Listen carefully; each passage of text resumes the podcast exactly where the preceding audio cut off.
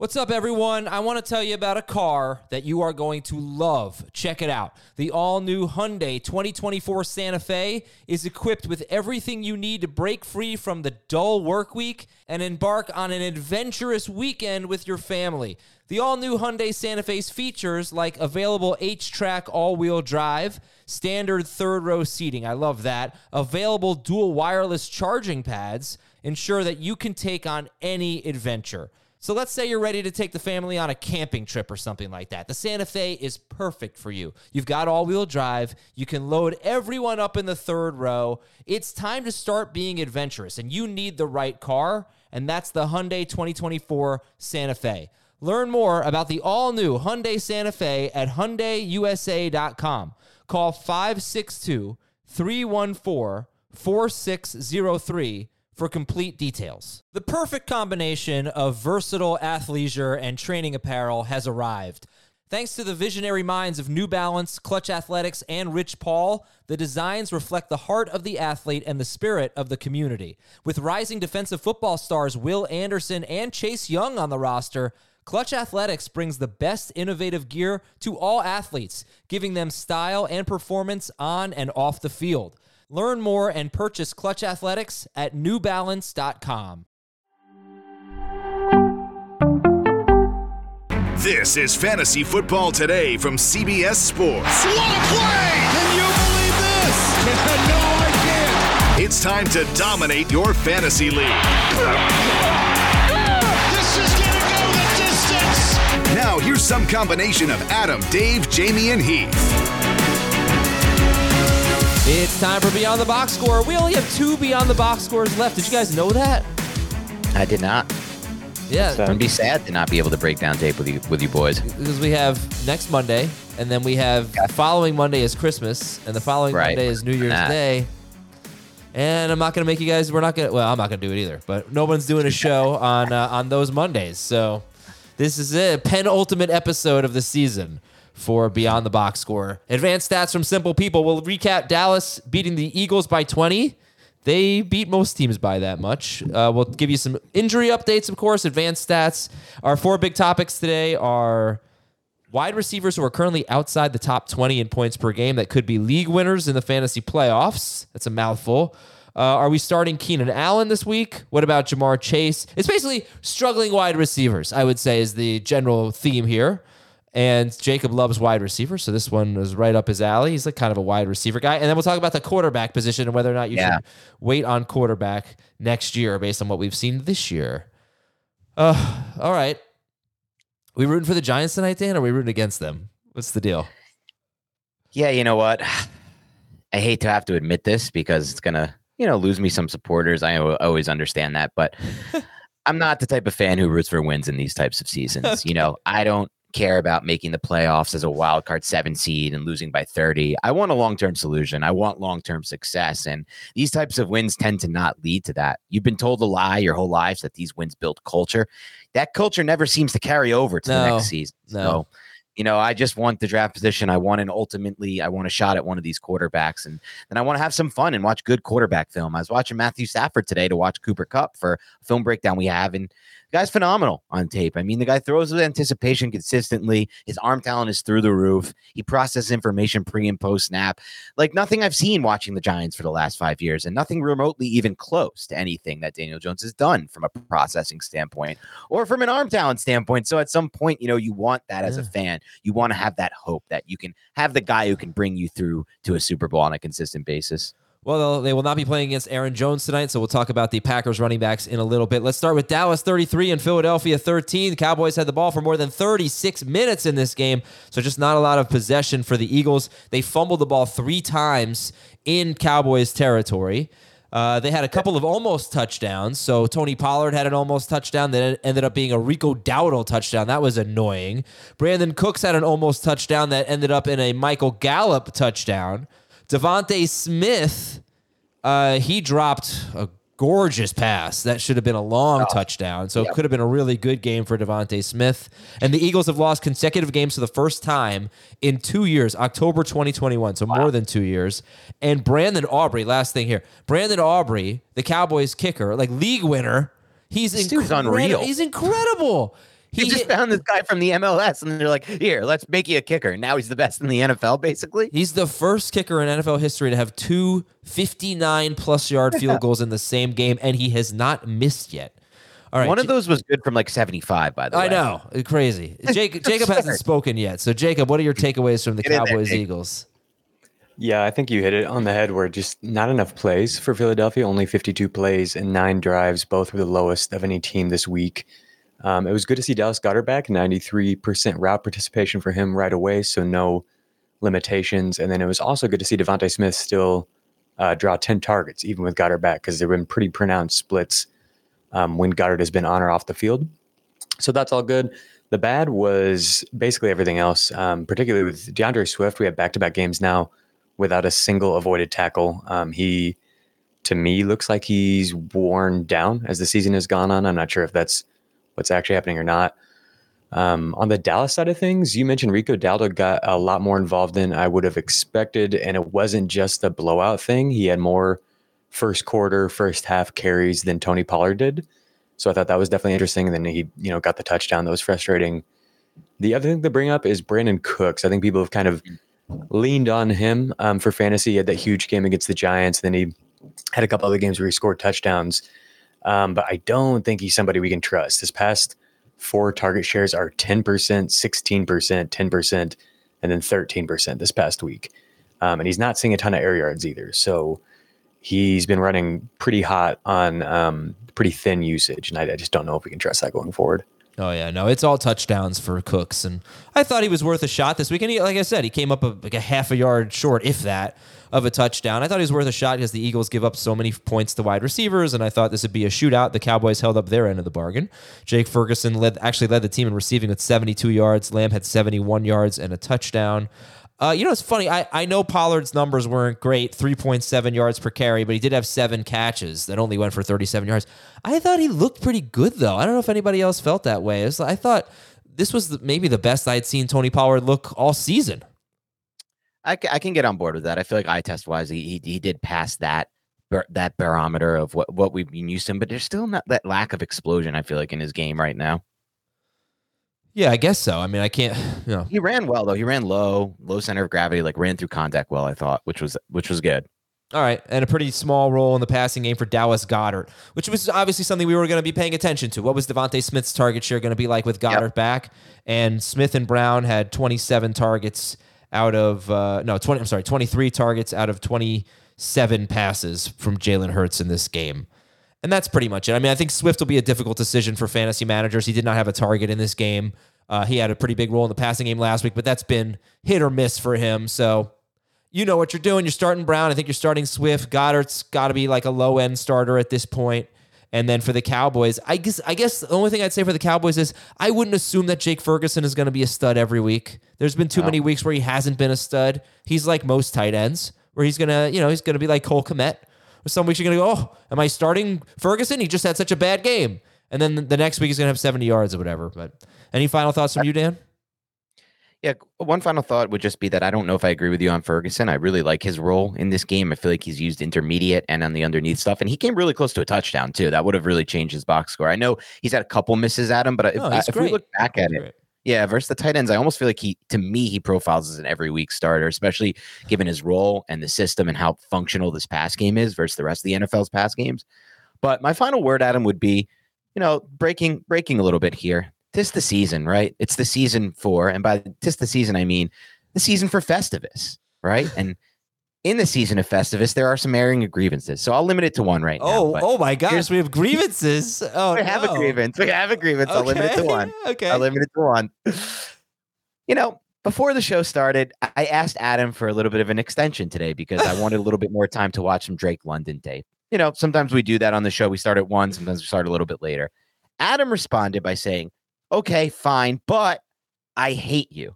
And he spelled the word hate H 8 U. No Y, no O, no A, no T, no E. This is from the guy who says, I hate God's breakout season using the S S C N. Uh, Yeah, S C yeah, N. that's You have to spell out season every time. Why are people using season? You got to spell it out. Yeah. And now this is the guy who comes back with a hate H8. So well, I just want to bring that up, call out the hypocrisy of Adam. And again, it's Festivus season, so we got to air some grievances. That's fine. I just I think when I said H8U, I think it, it, it gave a, sort of a giddy nature to it. You know, I didn't want you to think I actually. so what about hated when it. I say season? That's not the same. No, just I don't, what is that? I, I that, thankfully that's gone. Nobody says SZN anymore.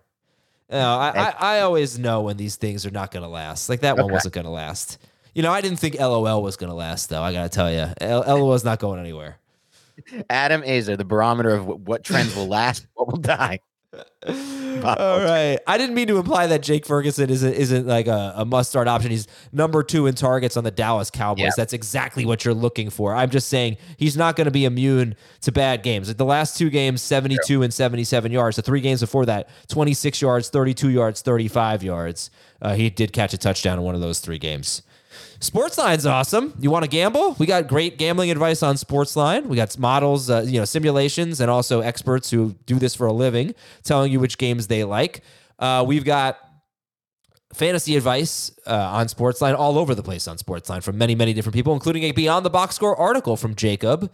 And if you want 60% off a quarterly plan, 60% off a quarterly plan, use the promo code EK wins. EK wins at sportsline.com slash join. EK wins for 60% off a quarterly plan.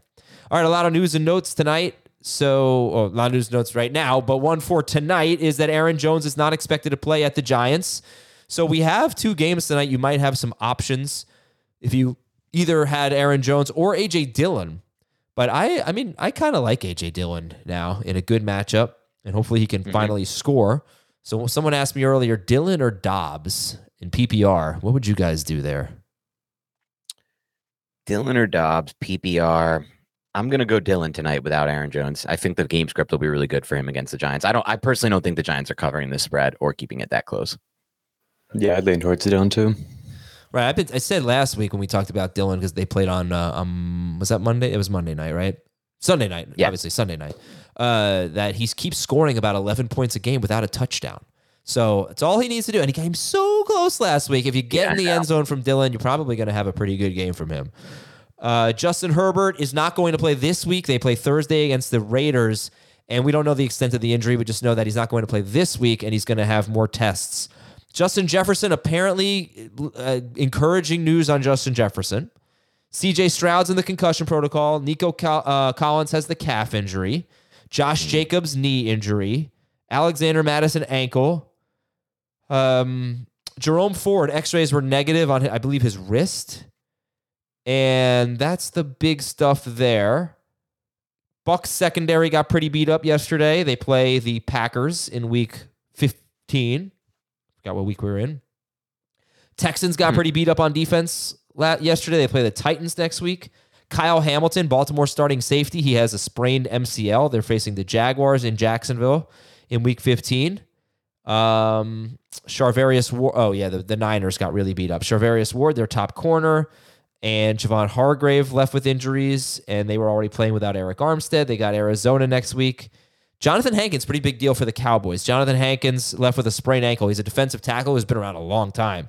And uh, they lose a lot in run defense when he's not there. So Buffalo is their next opponent. And safety Reed Blankenship for the Eagles, really good player. He left with a concussion. You could look at uh, Sidney Jones, I believe his name is. I don't know why I'm blanking on that. Uh, the backup safety in IDP. He's kind of an exciting young player for the Eagles. All right, uh, let's do some advanced stats and some snap counts and stuff like that. And Jacob, the floor is yours. All right. So Jonathan Mingo, we brought up last week, finally saw a spike in usage we've been waiting for all year. This week he saw nine targets and 159 prayer yards. Um, I don't know how many of those were catchable because I didn't put myself Wait a through. sec. Did you You just call them prayer yards? prayer I've never heard yards? that Is before. that I when, love when that. Bryce Young throws you a pass? They're not air yards. They're prayer yards. You better you better be praying for And they that to be start- complete. You should coin that because I'm going to start stealing that for like 90% of the NFL quarterbacks I watch on a daily, on a weekly basis. I love that. I love that. Yeah, Um, so I don't know on Mingo, but it's at least cool to see him, you know, doing some stuff involved in the offense, um, getting more, you know, pre-snap motion, that kind of stuff. So uh, not a great schedule the rest of the way. Probably not going to be fantasy relevant, but maybe for deeper leagues. Uh, Rashee Rice, we've been tracking his route participation all year long. His previous high was 69%. It was up to 83% this week. So we finally saw Rashee Rice as the Yeah. clear cut wide receiver one. Um, only ran three fewer routes than Travis Kelce for the team lead, tied Kelce with 10 targets. Still not running a downfield nuanced route tree. His average route depth was below five yards, which is extremely low. Um, part of that is because he ran a lot of screens and that drags that way down. Mm. Um, but yeah, even beyond that, he's just not working down the field very much. Um, but I mean that that's fine. That it's working, you know, for fantasy, Yeah, it is. especially for for PPR leagues. Um, Odell Beckham, we've talked about him quite a bit as well. His you know big game this week, mostly that one catch, um, only a fifty seven percent route participation. So that's up from what we had seen prior to the buy, where it was around thirty three percent for three straight weeks. Um, but still, Nelson Agholor ran more routes than him, so he's he's playing extremely well. Beckham is, but that's going to be tough to trust um, the usage if it doesn't tick up, which it kind of seems like he's just not a full time player at this point. Yeah, I noticed that one too. Uh, Odell Beckham, fifty-three percent of the snaps, and I, I think I that's by thought design. I thought it was the shoulder two weeks ago, but now Yeah. I'm much less certain. And he still had didn't he have ten targets in this game? So he must be among the leaders in target per On a- run rate recently. Yeah, on a per route basis, he's just been absolutely insane this year. yeah, Um, uh, more Baltimore, we've got Justice Hill yeah. leading the Ravens backfield in snaps, which you hate to see. Um, didn't have a single rush attempt, um, so it, it's not you know he's not relevant for fantasy. It's just a, a negative note for the other two guys there. Um, and then on the Bills, even with Dawson Knox back, we still saw Dalton Kincaid lead Buffalo in routes run, Huh? which was really encouraging. Uh, 22% target share for Kincaid. Thought he looked good. Thought he was open a lot. Um, I obviously watched that whole Chiefs game. That was not fun. um, but yeah, good to see for Kincaid because I thought he might be, you know, kind of falling out of that top eight tight end range if he fell back to the usage he had when Knox was healthy earlier in the year, but that's not what we saw. L'Jarius Sneed All Pro. I want more people on He- this uh, on this. Sneed's bandwagon. so good. Yeah. uh, yeah. Okay, that's great to know. That's I love that stat on Kincaid. Where do you stand on the crybaby end of the game between Andy Reid and Mahomes crybaby? yeah, thing? that's that's a big question. We need to know here. Yeah, I mean, I said it last week. I, I think it's kind of silly the way that Chiefs fans and now even those two are are getting their feathers ruffled by the the, the officiating. It's like, man, you guys have had so many. If you go on Twitter, I'm sure you'll find a thread somewhere of well documented instances of the Chiefs getting you know, benefiting from calls, especially late in games. And it's just, I don't. My other thing is like, it's not about you. It's not. This isn't you know them picking on you. It's just that the product sucks. The NFL misses calls all the time and like is inconsistent with stuff all the time. And I don't know. I think it's honestly really silly that Chiefs fans get so upset about this. I'm stuff. surprised that Mahomes and Reid, or Mahomes especially, haven't come out yet and been like frustration. I was frustrated after a game, but like clearly he was offside because like there's no like debate or anything. The dude was clearly No. offside. Right, but Yeah, well, I, I, I, uh, yeah, I know if they their argument is that you usually get a warning and they didn't get one. right. But the referees were like, he was so offside, we couldn't even see the ball. And, and the official on the broadcast, I forgot, uh, said um, that it was the right call. It was egregious, basically. That you want to give them, Yeah. you want to help them out if it's a little bit, but that Toney was so offside that it was it had to be called. Kadarius Toney has had so many horrific moments. I mean, he had the punt return that win the Super Bowl, which, by the way, as a Giants fan, is just like a super sweet bonus because it was against the Eagles. So, like, it was just great to see that be his one good moment. But like, so many of the most boneheaded mistakes have come from Kadarius Toney on this Chiefs team. It's like wild that one person who plays no snaps can have that many plays like no snaps can have that many boneheaded game deciding mistakes. But I, for one, am not feeling bad about it because he handled his time with the Giants horrifically and has handled this post uh, time after the Giants horrifically. And you, yes, I, hate him. a little bitter. You hate him. I Uh, hate I, got a, I got a bone to pick with this comment here uh, from Victor. The product does suck. Jacob speaking facts. No, we hold this product to such a high standard. Yes. But if it sucked, we wouldn't be wrapped up in it every Right. single week. It is the absolute. Go watch baseball. I Oh know. God, right? Like football is by far the best sport. By People far. complaining about the product are the same people, just like us three, who ground through Patriots Steelers on Thursday night and pretended like, oh, we're not going to watch this, and then we watched it. Well, we have to I, watch didn't, I didn't watch it. You didn't we watch have to, it. but so many people who didn't have to did. Basketball is better than football. I'll just say the NBA. No, better. I don't agree. I mean, you want to talk about disagree. missed calls? I'm sure you don't. They take, miss calls. They miss calls every possession in So NBA. The, the officiating is, is outrageously bad in the NBA. Oh my god! And not only that, they stop to review everything in the last two minutes. That's Ugh, pain. unbearable. I, I just I just wish they would fix pass interference. It, it's so easy to fix. You Is it though? They tried to do Yeah, it that you year know after the? Saints debacle, they and didn't they had try. to go back they, on it. they didn't try hard enough. I, Mm-hmm. You know, just use common sense. Everyone with eyes knew that MVS was interfered with. So when it's that obvious, just overturn it. And also, I say this every time: don't make it a spot foul. You have two different types of pass interferences. You have a 15 yard, which works really well in college. By the way, nobody complains about it in college. And if it's really super egregious and you want to make it like a the personal foul variety, basically, then you can make it a spot foul. If someone just gets beat and tackles the guy, fine. But Like, regular theory, of I, don't mind this idea of yours in theory, Adam, but now you're putting more on the plate of these refs who are already struggling to call the game as is. It doesn't. So use replay. Like you can do it so quickly too. We watch one replay at home and we know. Oh, this was pass interference. You have these officials that are that are you know with the broadcast crews. They're like, yeah, this is not pass. It's so easy, and they make it so difficult, and they don't use technology to help them. And pass interference becomes the most consequential play in the game because it's a spot foul. Yeah, I know. And because it's AI is going to fix all this in a few years. Ten years from now, AI, we'll have AI refs. yeah, yeah. I don't, it- it's uh, yeah. Anyway, and the NFL is the best, A- a- and we know it. We just have such high standards for it, but. The NFL Yep. is great. And if, if you thought that we weren't excited for last Thursday's game, we've got the Raiders and the Herbertless Chargers. Oh no! this oh no! this week's That's game. this Thursday. Yeah. In a game that means nothing, basically. All right, we're going to take a break and uh, go through some more stats. I don't know if Jacob has any more. We'll find out. We'll be right back on Fantasy Football today. Robert Half research indicates 9 out of 10 hiring managers are having difficulty hiring. If you have open roles, chances are you're feeling this too. That's why you need Robert Half. Our specialized recruiting professionals engage with our proprietary AI to connect businesses of all sizes with highly skilled talent in finance and accounting, technology, marketing and creative, legal, and administrative and customer support. At Robert Half, we know talent. Visit RobertHalf.com today. This episode is brought to you by Progressive Insurance. Whether you love true crime or comedy, celebrity interviews or news, you call the shots on what's in your podcast queue. And guess what? Now you can call them on your auto insurance too with the Name Your Price tool from Progressive. It works just the way it sounds. You tell Progressive how much you want to pay for car insurance, and they'll show you coverage options that fit your budget. Get your quote today at progressive.com to join the over 28 million drivers who trust Progressive. Progressive Casualty Insurance Company and Affiliates. Price and coverage match limited by state law.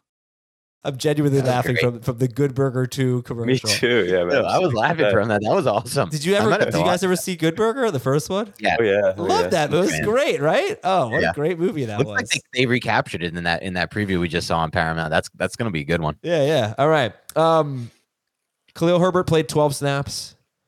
Chris Olave played only 65% of the snaps. I have to believe that was because he had the flu.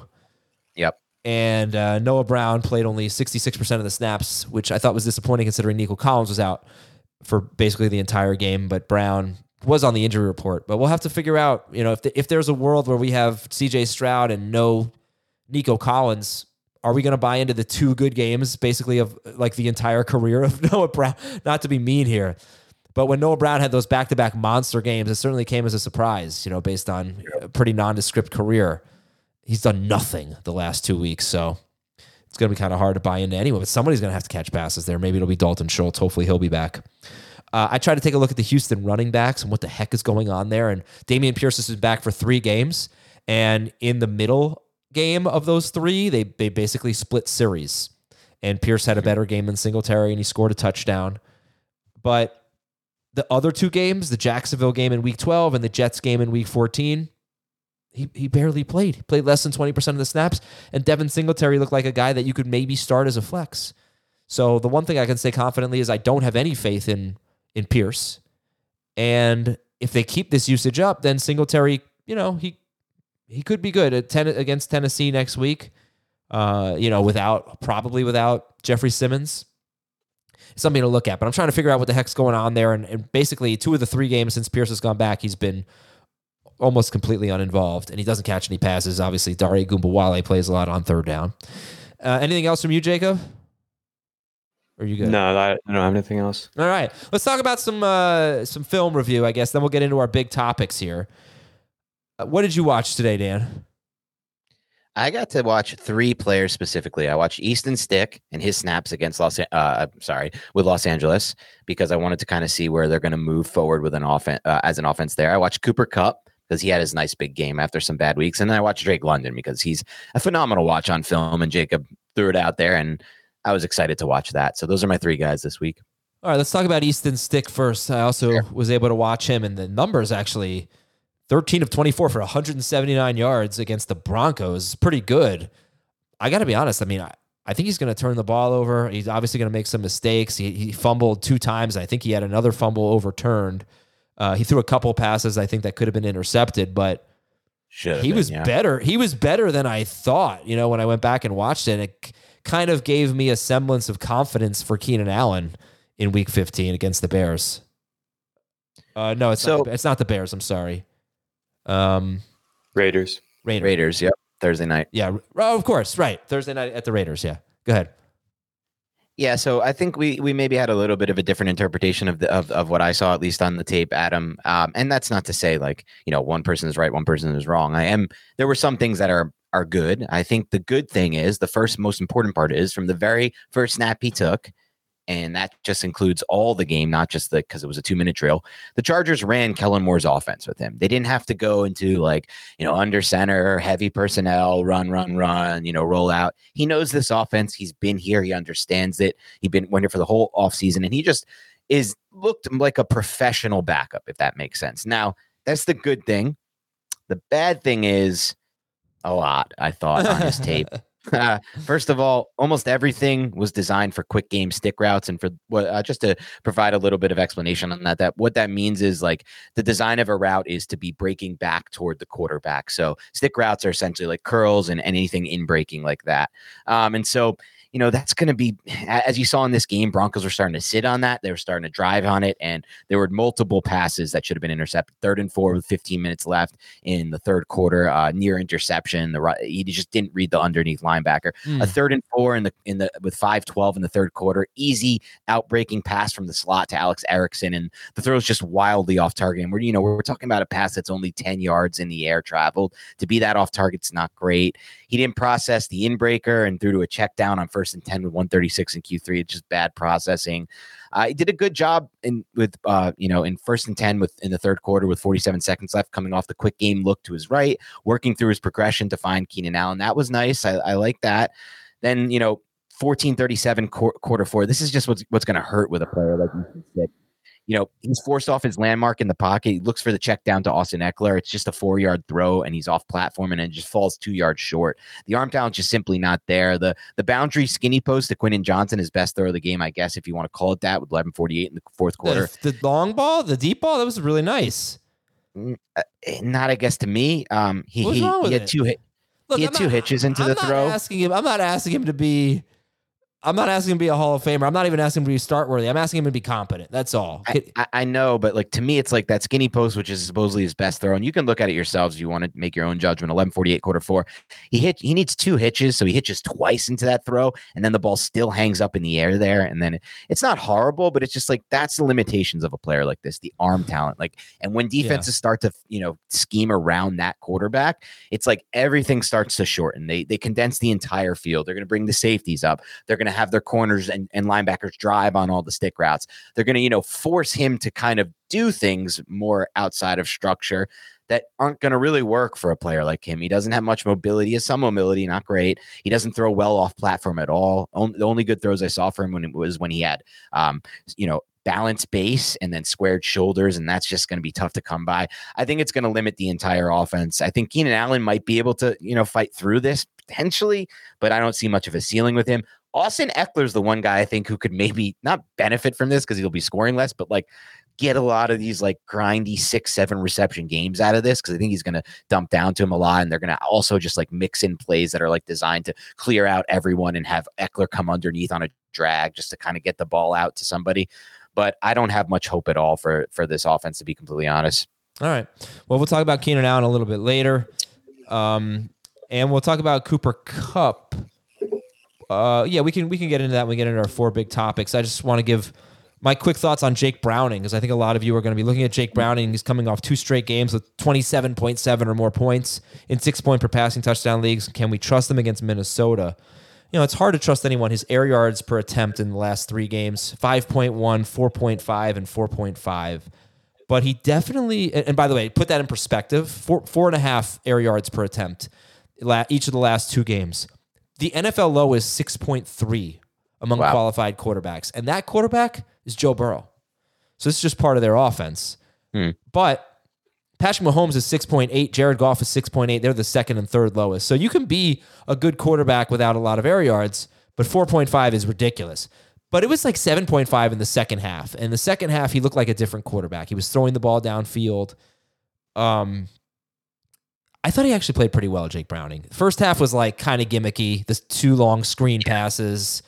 Uh, I think it was a 56 yard touchdown, uh, 54 yards. Chase Brown, Mixon had a long one. But in the second half, it was better, and his numbers would have been better. Tee Higgins had two drops in this game, um, and uh, you know, I, I, I don't think I want to start him against Minnesota because Minnesota's actually pretty good on defense now, but I do have more faith in Chase and Higgins, perhaps Yeah. uh, because I think Browning has has passed the test a little bit. You know, he was really What's the bad. injury situation now with Browning? Oh, he's fine. He had a cramp in his hand. He's Just fine. gonna be okay. Okay. Uh, he was bad against the Steelers, but I think other than that, he's been he's been pretty good against kind of bad defenses the last two weeks in Jacksonville and Indianapolis. So Minnesota will be harder for him, but I, I was happy. I was happy with what I saw. You know, again, just just want a guy who can distribute the ball and uh, and not kill the offense and keep them in their rhythm. Lowest off target rate in the NFL among qualifiers is Jake Browning at 3.9%. Next is Kirk Cousins and Mahomes in the 7 to 8% range. Right. And a, lot, a lot of that has to do with the low average depth of target, exactly. of course. But exactly. Yeah. All right. on, the, Um, on the other end of that, we have Easton Stick with a 21% rate. off target rate. That's bad. That's not good. No. Uh, all right. Let's get to our big topics then.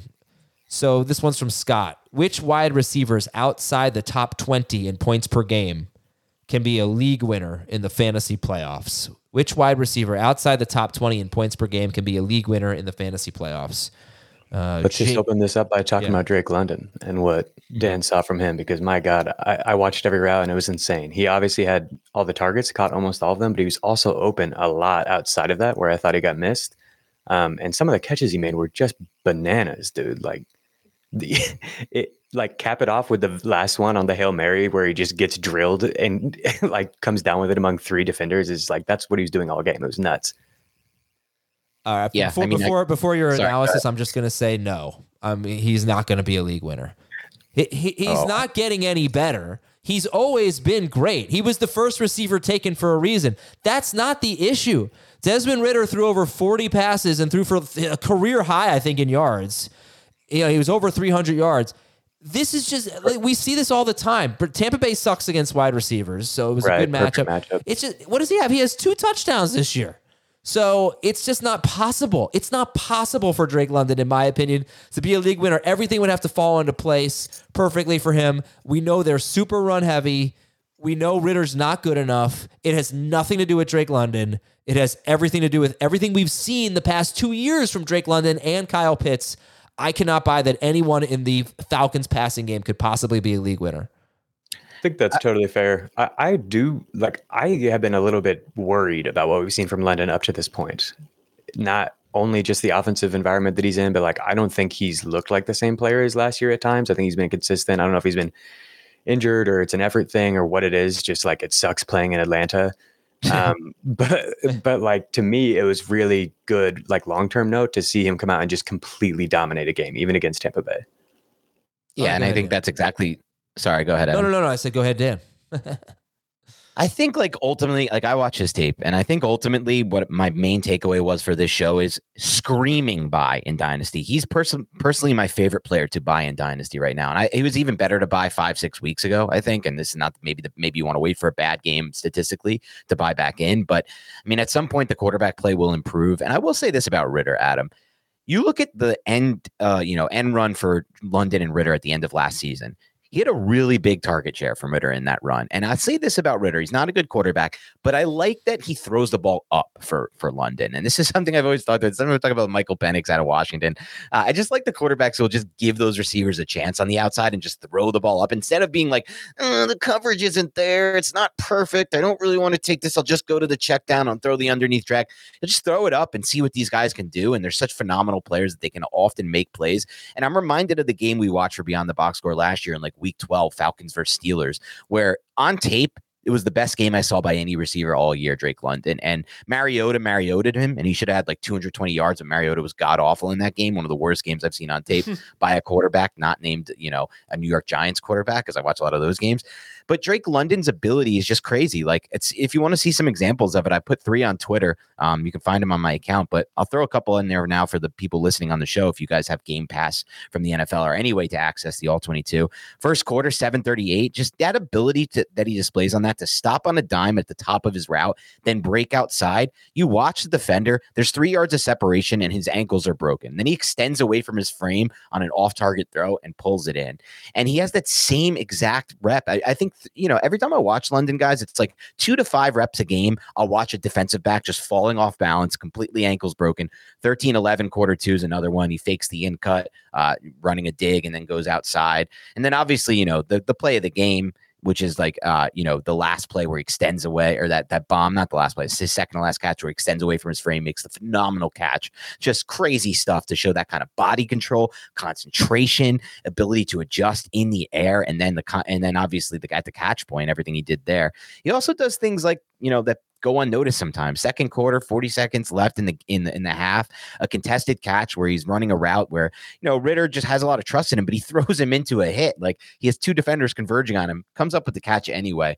So I just think his ability to move the way that he does at 6'4, 215 is special. It's rare at the NFL level. It makes him, in my mind, one of the five, you know, five mo- receivers I'd most want to trade for in Dynasty. I, honestly, I feel like there's still so much untapped potential. Now, can he be a league winner rest of season, like Jacob said? I actually think he can be based on one, what I said about Ridder's, you know, consistency as far as throwing the ball up in contestant catch situation. Two, what we saw from him and Ridder down the stretch run from a fantasy standpoint last season, Adam. I think that does play a role here too. So I, I am with Jacob on this. I have a couple of names I throw out as league winners, but this is one I can I can go on Jacob's side with. Go ahead, you can throw out your other names. I just it's so hard for me to they never throw touchdowns. So true. Uh, just again, two touchdown catches for him. I, I just true. don't see it, and he doesn't have good matchups either going forward. Um, like yeah. the Bears are pretty good against wide receivers, believe it or not. Actually, they're really good. The Panthers are a tough matchup. The Colts, that's a good matchup in week 16. But go ahead, Dan. Who are your other league winners that are not currently top 20 in points per game? So not currently top 20. That's going to leave very few options, but I'm going to throw Garrett Wilson out there because he's not currently top 20. And that target share he had this week with Zach Wilson was phenomenal type stuff. I mean, I think that's how it's going to be rest of the season for him. I think they're just going to be ripping targets to him. And you could still win with volume, even if you don't score that many touchdowns. He's so phenomenal. He could score touchdowns. So Garrett Wilson for me, Rashee Rice, who we talked about a bunch on the show. We're big fans maybe just maybe we see a little bit of an extension of that uh target share And just that like like jacob said a different expansion of his routes maybe toward the end of the season. I'm not so sure. Andy Reid's offense is really hard to pick up, but it's worth it's worth considering to say the least for me.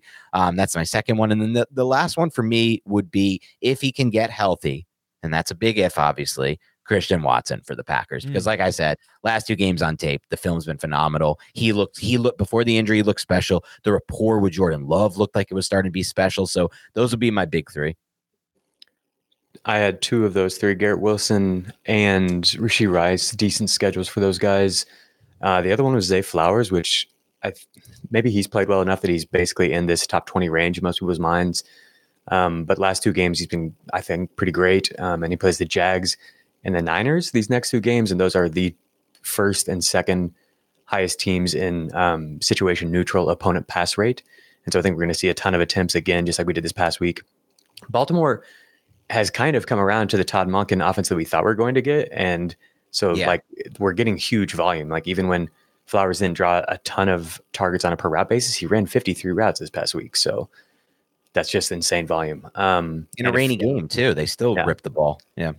And then Miami is with like the fantasy championship game. So all three yeah. of those are potentially high scoring games. Um, yeah, there's not much else outside of the top 20 that stood out to me the first guy outside the top 20 per game is Chris Olave, and I think for sure he's he's got the potential to be a league winner.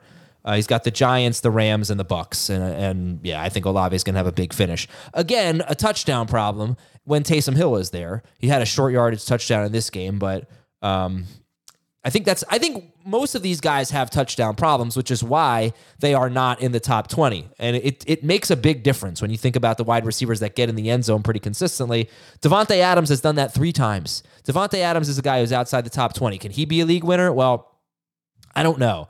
Uh, he's got the Chargers this week, which should be fine. They've been better lately, but that's a fine matchup. The Chiefs next or the Chiefs in week 16. He's going to get Sneed he had a decent game against the Chiefs. He had uh, 12.3 points against the Chiefs.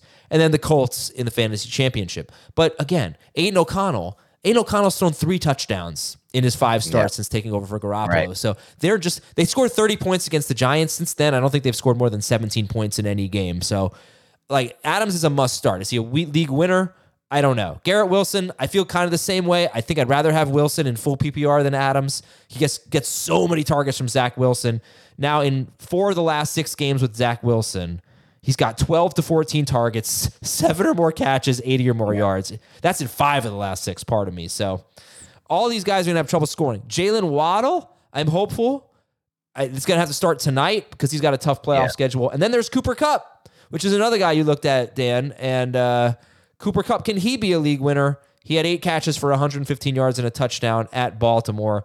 Gets Washington, the Saints, and the Giants. He basically has a very similar schedule to uh, Chris Olave. Um, Washington Giants is phenomenal. It's Giants. Uh, well, no, I'm sorry. It's just one team in, in common there, but both have easy schedules going forward. So, do you think that uh, Cooper Kupp and uh, by the way, my sleeper would be Zay hmm. Jones. Okay, that'd be my sleeper. Uh, probably like not this week, but because they have Baltimore. But after that, I could see Zay Jones having a big finish. Uh, do you think Cooper Kupp can be a league winner, Dan? Yeah, I've, I missed this one. I didn't realize he qualified, and he does. And he would probably, uh, he would definitely move um, top of my list. Now, Cooper Kupp, it was an interesting watch on film. I would say this, and this would make it seem like the opposite of what I'm about to say, which is by Cooper Kupp, which is it's probably the least explosive I've ever seen him look on tape. I think it's very clear he's playing through an injury right now, and he's not at 100 percent. And yet, I don't think it actually matters because Cooper Kupp has never really won with explosion. And there were multiple plays where he destroyed his assignment. Uh, for example, the third and four with 504 in the third quarter, he runs a slot vert and just absolutely destroys the slot corner by driving with the inside step and then the outside release. It's so smooth, it's so technical, it's so Cooper Kupp, and it works and it creates separation. Um, he had the out and up with 106 left in the fourth quarter. I mean, this dude looks like he's running a 475 on that, and yet he creates like two five, two to three yard, 2.5 to three yards of separation on it because he sells the out so well. He's just so technically, technically sound and smooth as a route runner. And that's the good thing from just the, you know, eye test film standpoint. But the fantasy standpoint, what I really love is so much scheme production in this game pre-snap motions free releases now this anyone who's watched sean mcvay over the years knows the constants of his offense are pre-snap motion to create free releases and also tight, you know, condensed look. So he doesn't have the typical one outside boundary receiver, two outside boundary receiver. A lot of the times he'll just bring those receivers in and he'll have two guys around the line of scrimmage. And he does this so he can create free releases off the line of scrimmage for easier throws and for easier, you know, receptions. And there were a lot of that. Cooper Kupp was in motion a lot, had a ton of free releases. You know, there was a 27 yard gain I wrote down in my notes uh, 1355 quarter two. Busted coverage by Baltimore, but you take out that and a lot of the other and all the other production was was on him and you know on the scheme. And so if they're going to keep doing that, and I don't see any reason why they wouldn't scheme up that production for him. Now maybe they need to face a certain style of defense to do it to this extent, like they did uh, against Baltimore. But you know, if they're going to do that for him, he's going to be a big asset down the stretch in fantasy. And I, I kind of disappointed because I didn't offer for Cooper Kupp. I was I was bouncing back and forth two, three weeks ago, and I was just like, eh, I'll turn it down. But now I kind of wish he was on my team for the fantasy playoffs. All right. One more guy, Amari Cooper, another one who just cannot score touchdowns. But in eight games, eight healthy games that he's played without Dorian Thompson Robinson, he has, uh, let's see, 89 or more yards in five of those eight games, 77 wow. or more yards in six of those eight games. So whenever he's playing with Flacco or Watson or even PJ Walker for the most part, Amari Cooper's been a guy that you want to start. I don't know that we're talking league winner for him, but we're definitely talking starter. The schedule is brutal. I wanted to include Amari, but he's got Chicago, who you mentioned has been much, much better, and then Houston, who really takes away like perimeter receivers, and then the Jets. Yeah, That's right, really a good tough. point. It's a good point. All right, let's take a break. When we come back, uh, we got a few more questions about wide receivers, and we'll talk quarterbacks after this on Fantasy Football today. Another day is here, and you're ready for it. What to wear? Check. Breakfast, lunch, and dinner? Check. Planning for what's next and how to save for it? That's where Bank of America can help. For your financial to-dos, Bank of America has experts ready to help get you closer to your goals. Get started at one of our local financial centers or 24-7 in our mobile banking app. Find a location near you at bankofamerica.com slash talk to us. What would you like the power to do? Mobile banking requires downloading the app and is only available for select devices. Message and data rates may apply. Bank of America and a member FDIC. At Evernorth Health Services, we believe costs shouldn't get in the way of life changing care, and we're doing everything in our power to make it possible. Behavioral health solutions that also keep your projections at their best? It's possible. Pharmacy benefits that benefit your bottom line? It's possible. Complex specialty care that cares about your ROI? It's possible. Because we're already doing it. All while saving businesses billions. That's Wonder made possible. Learn more at evernorth.com/wonder. This question is from the Dynasty Deegan. Are we benching Keenan Allen this coming week against the Raiders on Thursday night? That's surely Dynasty Degen, right? What is it? What did he? How did he even? He, what, did, what did Adam say? Totally. Degan. What's a D- Deegan. What's D G D E G A N? Oh, is it an A? Was it an A? Was there definitely an A in there, or was there Oh an no, E? no! I'm looking at the thing. I don't know the difference between an E and an A. Yeah, it's a freaking A, definitely. Thank you. Now I may have written it wrong. That's Let me possible. see if he writ- wrote that. I may have written it I think- wrong, but I think he read that as Deegan in his mind, even though it was En, and then wrote wrote it wrong on the notes on the show. I'll go ahead and look. Are you starting? Do starting? you know what a Degen is, Adam? Yeah, I think I have a pretty good idea. I think it's. I think He it's short records for a podcast. Staring at two of them Two right of them now. every Monday, yeah. Um. Oh shoot, you were right. It's D E G. It's D E G. well, I read it right from my notes, but I wrote it wrong in the Okay. notes. All right. Anyway, um, Look, we I'll start Keenan? Allen, and I think he's going to still be heavy target flow, but I don't see ceiling for him anymore with Easton Stick in the offense. The vertical stuff's gone. The red zone stuff's going to be far and few in between. They're not going to have too many trips down there, I don't think, to the red zone. Even against you know the Raiders, this game probably going to be. I, I I actually should rush after the show to bet the under for this Raiders uh, Chargers game before it drops even lower. But um, I'm sure based on the Raiders scoring three, being in a three point total game, it's probably already too low. But yeah, maybe as a flex, you're But- such a Deegan. such a Deegan. All right. Maybe it's a flex. Such a Deegan, rushing right to the to the sports betting apps. But you know, maybe as a flex, but I don't have much faith in any kind of ceiling for Keenan Allen. Definitely PPR, I'd be more willing to to play in.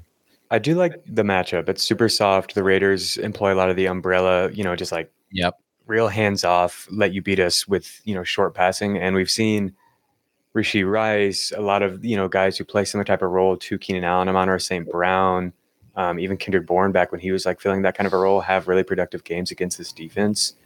Um, so like from that side of things, Stick isn't a total disaster and could just make layup throws, and I think we could see a lot of production for Keenan here, even in a Yeah. gross game. You know who? You might have sold me there because of the Patrick Graham defense for the Raiders. It is just so hands off zone. But yeah, go ahead, Adam. Well, the Raiders actually give up the second fewest catches of 20 more yards in the NFL. They don't give up big plays.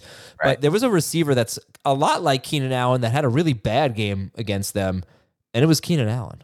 And he had th- three catches for 32 yards and a touchdown. He did have that touchdown on only five targets. They've held uh, Diggs, Keenan Allen, DJ Moore with Bagent, and Jaylen Waddle in check this year. They're they're not bad. It's not an easy matchup, even though you think about it. You think the Raiders they're, they're terrible. It's actually not. They don't give up big big plays, but it could be a good matchup for a guy like Keenan Allen. All right, next topic is uh, from bread and butter, and I had some of that this morning. In fact, I had a lot of bread and butter. I had different types of bread with butter. Why? This Why? Uh, it's grocery. why? It's grocery day, and uh, didn't have a lot, so I had a bagel with butter. Okay. Well, no, first I had a bagel with cream cheese. Then I Are you the type of guy who has like the store bought bagels? I hope No, not. good God, what are you Okay, talking you have a good a good bagel place that you go to. I'm okay. a bagel degan for sure. Okay, good, good, good. good. so you had Uh, a bagel with butter. What bagel, else? No, first I had a bagel with cream cheese, and then I ate my son's bagel with butter, and then I ate my daughter's bagel with butter. and then God. I had challah with butter. Um, because yeah, that's about to go so good. stale. Oh so I had to get that in there. But that's way too much bread for one day. I'm not done, baby. I, I got I got more left in me. Maybe I'll have some pasta tonight. All right. Anyway, uh, How do you stay 138 pounds when you eat like that? I'm sick all the time. yeah, you I guess that plays a factor in it. Yeah, sure. Are DeVonta Smith, Ja'Marr Chase, and Amon-Ra St. Brown still solid wide receiver one or twos? That was And- so disappointing, by the way. Before you get into this question, I, I threw that out there for uh, for hoping you would I would get the Adam Mazer. No, I'm 154. I am not 154. If I were 154, that would be a big problem. No. I'm 148 or whatever. you I'm about to be. 148. Yeah, yeah, which is too high for me. I should be over like 145. Oh my Um, god, Yeah, no, it's bad. I gotta get. I gotta. I gotta exercise. is the kind of guy who thinks he's going to beat me in any kind of athletic event this summer. He's sitting at five seven or eight, 148. I mean, I, I'm not five seven. I'm no, like, you're actually tall. As I as I as I admitted, you were taller than I expected. I've got you. I, like, I'm DeVonta Smith. I'm faster. I'm small and fast. Okay. Speaking of him, uh, are DeVonta Smith, Ja'Marr Chase, and St. Brown still solid wide receiver one or two, one slash two? And who is more consistent, David Montgomery or Jahmyr Gibbs? So a two part question here. Uh, Jacob, answer the wide receiver question. DeVonta, Ja'Marr Chase, and Amon-Ra St. Brown. So, yeah, I, what we've seen from them lately is, you know, frustrating. Like we already talked about with Jake Browning, like he's not pushing the ball down the field, and so we've seen the targets get distributed like really evenly. Like Tanner Hudson and people like that Mhm. backs are getting a ton of targets, and that's hurt Ja'Marr Chase. It's really hurt Tee Higgins. Um, next up is Minnesota. That's not a good matchup. But after that is Pittsburgh. Although honestly, Joey Porter Jr. and them, those guys have been playing a lot better Yeah. And then the Chiefs. So I don't I don't really like any of those matchups for Chase. I don't know if you really can trust him. I think he's probably going to rank outside the top 12 for me in each of those weeks, honestly. Right. Outside the top 12, but not outside the top 20 or anything like that. And he's still. I don't I think yeah, you have to rank him inside the top 20, but it wouldn't be any surprise if he finishes outside the top 20 like each week. Mhm. Um do you guys have any takes on Amon St. Brown? I don't really know what's going on I have a okay. big, big take on Amon St. Brown. I have zero Yeah. concerns about Amon St. Brown. And if I'm wrong, I am willing to be wrong about it, but I am not even going to think twice about Amon St. Brown. I mean, it's just timing, right? I mean, he's had his two worst games of the season.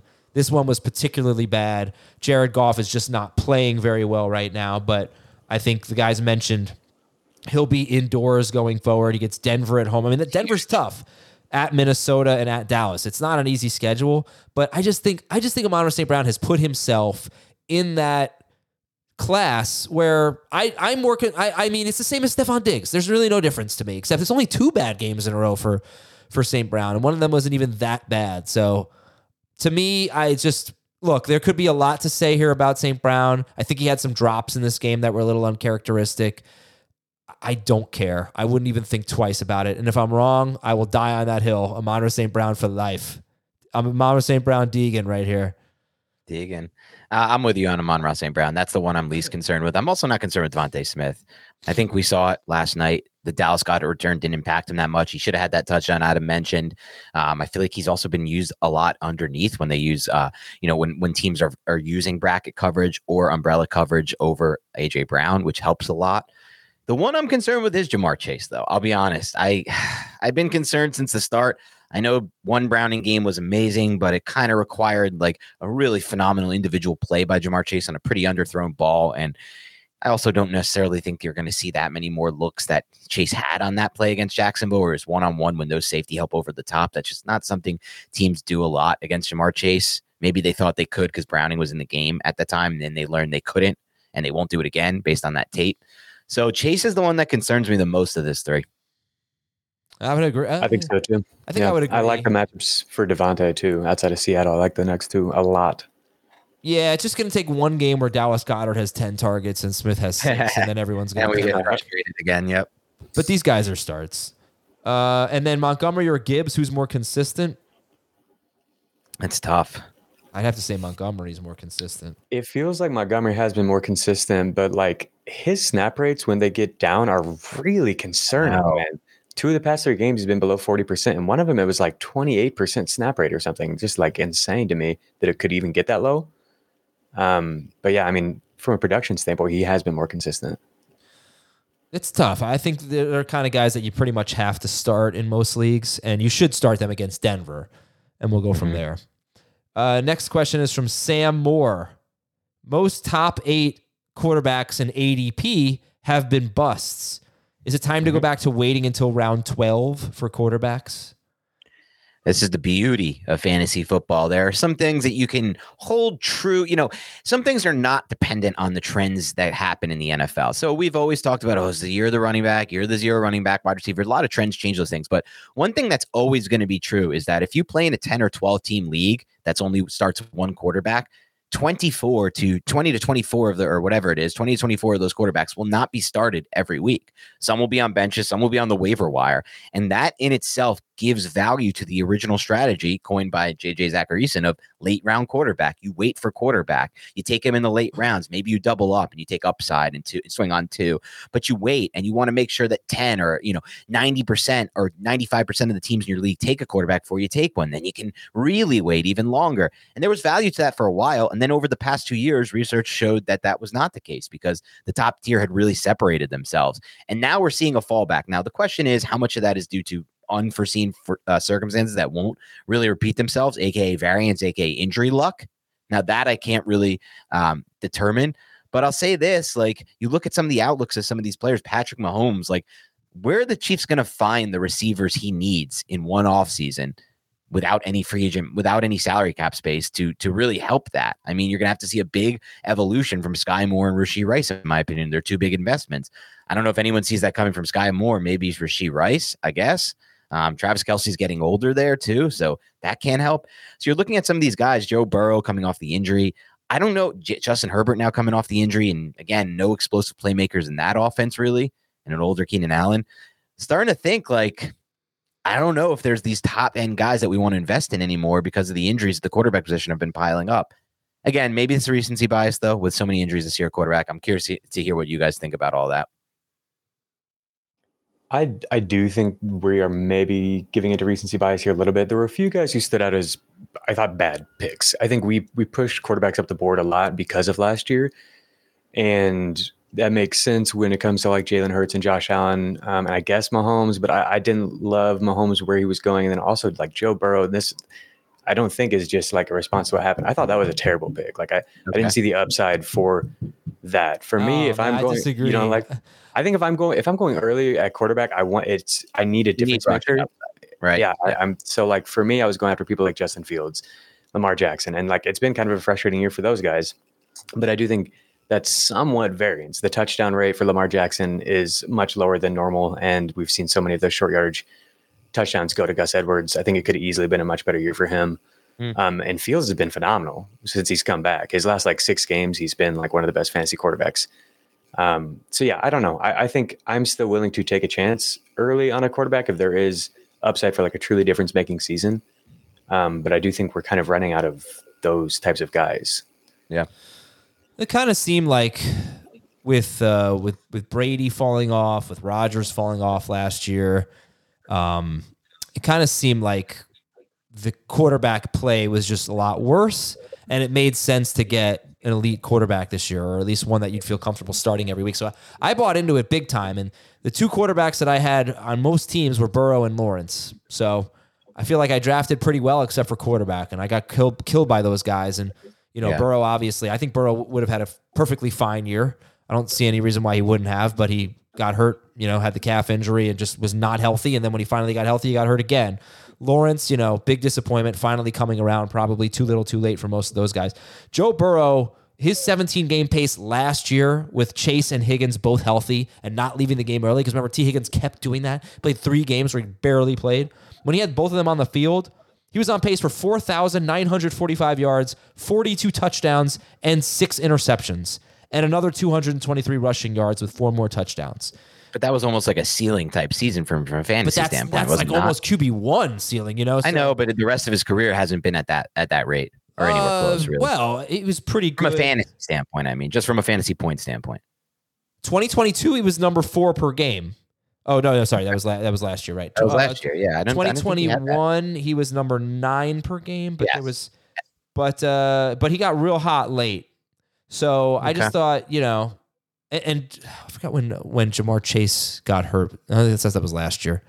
Anyway, I'll say this. I'll say anyway, this. I, I I I think you know Purdy and Prescott and Cousins when he was healthy. Anthony Right. Richardson even was looking like he was going to be. Uh, Those guys were ranked outside the top 12 for the most part. yes, Not Richardson for us, but That, yeah, that was my us. point. Is not necessarily that you can't run into that kind of upside without rushing. It's that it's not that predictable, and like take it, it requires an outlier, and so you don't want to invest super high in it. Yeah, um, Right. it requires a totally like MVP outlier kind of season for a only passing stats quarterback to get that kind of upside. and I'm looking at my tiers now, and I I did have the that I had Allen, uh, I'm sorry, Allen Mahomes and Hurts is just a tier of their own, and for the most part, that's worked out. Besides Mahomes, and I don't know if anyone could have really seen Mahomes coming because he was good last year without receivers. So it's kind of dependent, in my opinion, on Kelce not looking that healthy to me, and that's kind of in fact affected their whole season, in my opinion. Maybe it's the age factor there too. Who knows? So maybe you could have saw that coming, but like it's ne- it's really that second tier that I think you should be weary of when when we push up the guys into that you know ranked four, five, six, seven, eight QB range. Do you want to invest that early pick there, or that big investment in an auction league, or do you want to maybe try to not do that?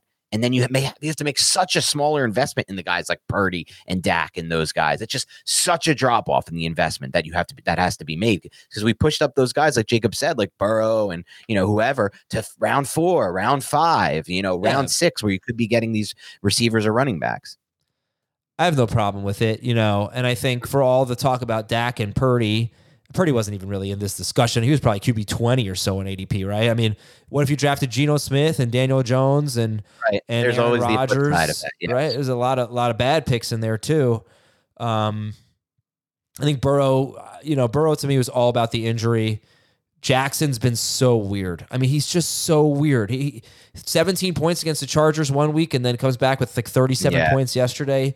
So he, he's so hit or miss on a weekly basis. Herbert for a while was the number two or three quarterback in fantasy, but he lost Mike Williams and then he lost Josh Palmer. I just think both of those had a huge impact on him. Yep.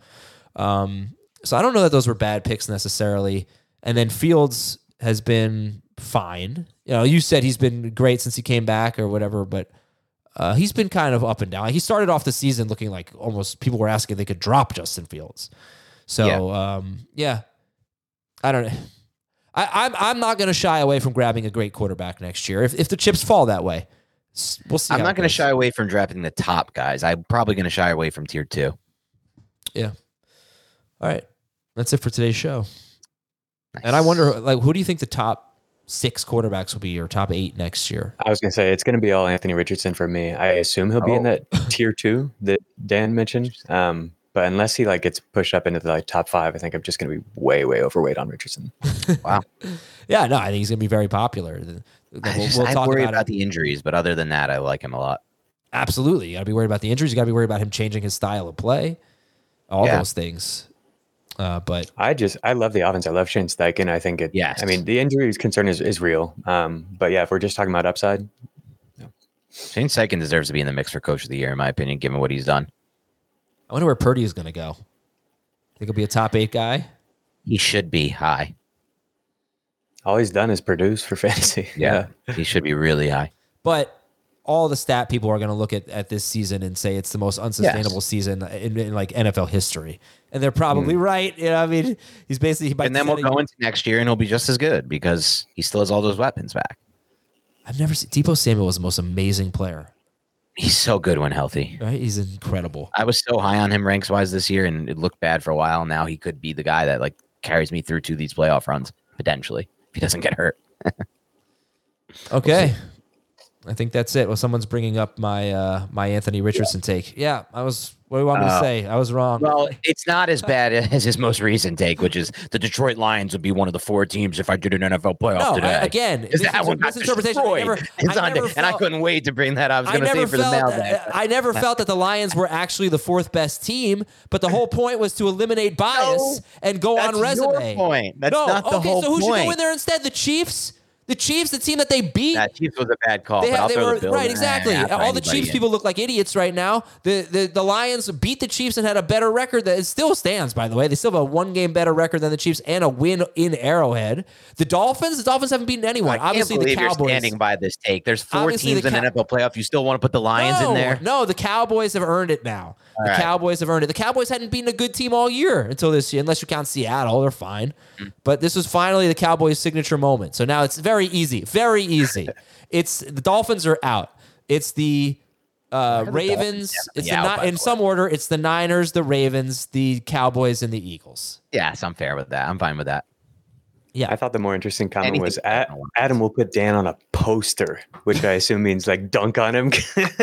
Which is just so funny putting that visual in my head. Yeah, I I mean, I have in my basement. I have a little trampoline and a little Tykes basketball hoop. So with those Okay. two things, I might be able to posterize you. I mean, I'm just at this point concerned if the- this game's even going to happen. Adam Aizer has been literally sick for two straight months now. We're going on like eight weeks of this guy has a cold. It's, it's true. I don't. I can't say anything. All right. We asked him before the show if he was going to do anything about it. The answer is no. He's just grinding through it. Miami is better than Baltimore, says Clonk. We'll see. They'll get to prove it in a few Yeah, I weeks. don't but hate that take. I We'll think see. I think Miami's been outclassed when they've faced the Eagles, the Chiefs, and the Bills so far. So I just can't quite get there with the Dolphins. All right, we're out of here, everybody. Thanks, uh, thanks for watching, and uh, we'll talk to you tomorrow with the radio.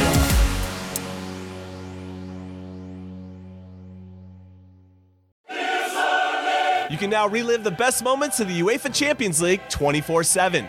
The UEFA Champions League channel is a new 24 hour streaming channel serving non stop goals, highlights, and full match replays from the world's most prestigious club competition. Reminisce on your favorite moments, legendary players, and brilliant goals with the UEFA Champions League channel streaming around the clock on Pluto TV and the CBS Sports app.